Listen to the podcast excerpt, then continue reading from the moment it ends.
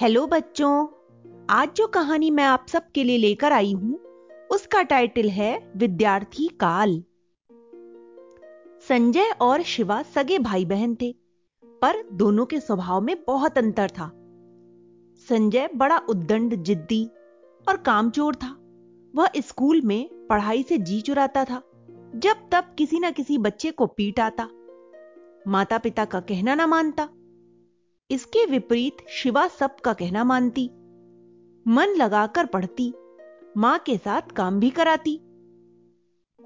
साथियों से अच्छा व्यवहार करती, बड़ों का आदर सम्मान करती। संजय के बिगड़ जाने का सबसे बड़ा और अहम कारण था उसके अभिभावक। वे कहते कि बेटा तो खरा सिक्का है और बेटी खोटा सिक्का। उस परिवार में अनेक वर्षों के बाद लड़का हुआ था। अतः दादा दादी माता पिता सभी ने उसे सिर पर चढ़ा रखा था। बात मुँह से निकलने की देर थी कि उसकी जिद पूरी कर दी जाती। संजय की आदत बन गई कि वह अपना हट पूरा करके ही रहता। यदि सीधे सीधे काम न चलता तो वह रोने पीटने और पैर पटकने लगता। प्रारंभ में तो बच्चा है, बड़े होने पर अपने आप समझदारी आ जाएगी। यह सोचकर उसके अभिभावकों ने उसकी बुरी आदतों पर ध्यान नहीं दिया। पर बड़ा होने पर संजय उनके लिए बहुत बड़ी समस्या बन गया। पढ़ाई लिखाई में उसका बिल्कुल मन न लगता। एक एक कक्षा में वह तीन तीन, चार चार वर्ष तक पढ़ा रहता। तब भी जैसे तैसे उसे उत्तीर्ण कराया जाता। वह सारे दिन खेलता, बच्चों से मार पिटाई करता। उसके माता पिता समझा समझा कर हार गए कि वह मन लगाकर पढ़े। पर उस पर कोई असर ही ना होता। उसके सामने पुस्तक खुली रहती और वह इधर उधर देखता रहता। घर पर पढ़ाने के लिए अलग अलग तरह के शिक्षकों की नियुक्ति भी की गई, पर वह भी सब बेकार। बच्चा ही ना पढ़े तो शिक्षक भी क्या कर सकता है? अब संजय के पिता उसके लिए बड़े ही चिंतित रहते। वह चाहते थे कि थोड़ा बहुत तो पढ़ जाए, जिससे बड़ा होकर अपनी जीविका का निर्वाह कर सके। अब वह सोलह वर्ष का हो चुका था।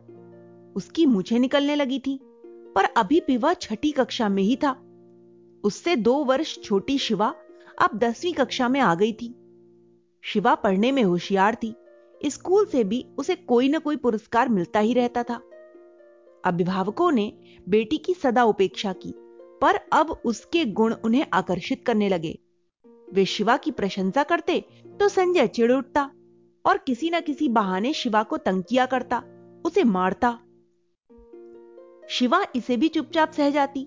कभी भी माता पिता से भाई की उसने कोई शिकायत न की। वह जानती थी कि अंत में वे भाई का ही पक्ष लेंगे। समय के साथ साथ संजय और शिवा दोनों बच्चे बढ़ते गए। संजय के साथी भी उसके जैसे थे। पढ़ाई से जी चुराने वाले इधर उधर उदम मचाने वाले। अब संजय ने उनके साथ रहकर सिनेमा देखना, पान खाना, सिगरेट पीना, नारेबाजी, हुल्लड़बाजी आदि, ये सब काम भी सीख लिए। पढ़ने वाले अच्छे बच्चे सदा संजय और उसके साथियों से दूर ही रहना पसंद करते थे। क्योंकि किसी से भी झगड़ना, मारपीट करना आदि इनके बाएँ हाथ का खेल था। एक बार छात्र संघ के चुनाव के अवसर पर संजय और उसके गुट ने विद्यालय में खूब हुड़दंग मचाया, तोड़फोड़ की, मारपीट की। परिणाम यह हुआ कि प्राचार्य जी ने उससे क्रोधित होकर विद्यालय से निकाल दिया। संजय के पिता ने बहुत प्रयास किया, पर उसे विद्यालय में फिर से प्रवेश नहीं मिला।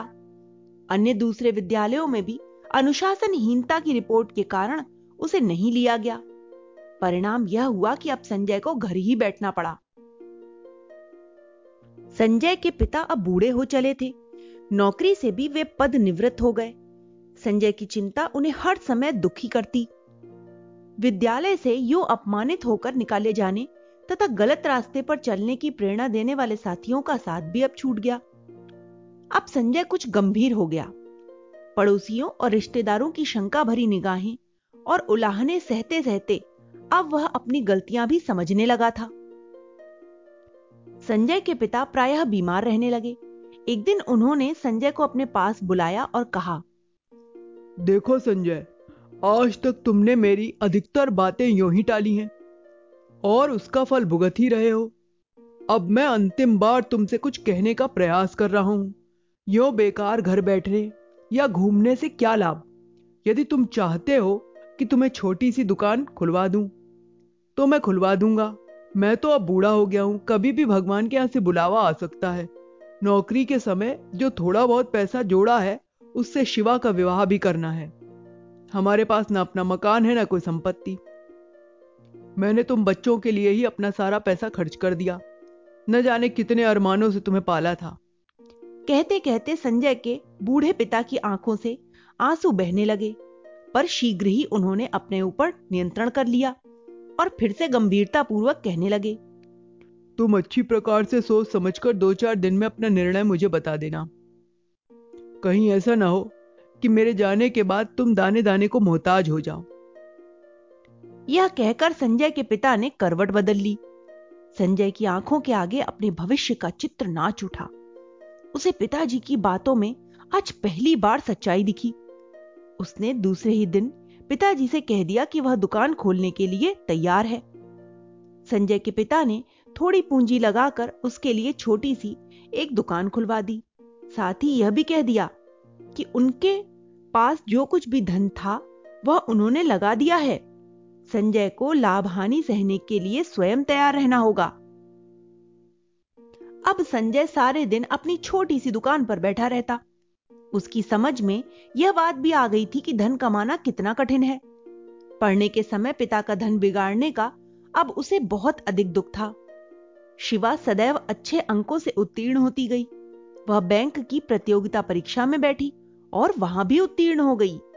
अब वह बूढ़े माता पिता का हाथ बटाने लगी। घर के खर्च की बहुत कुछ ज़िम्मेदारी उसने अपने ऊपर ले ली और उसने वृद्ध और योगी पिता की चिंता भी दूर कर दी थी। माता पिता पड़ोसी, रिश्तेदार सभी शिवा की प्रशंसा करते न गाते थे।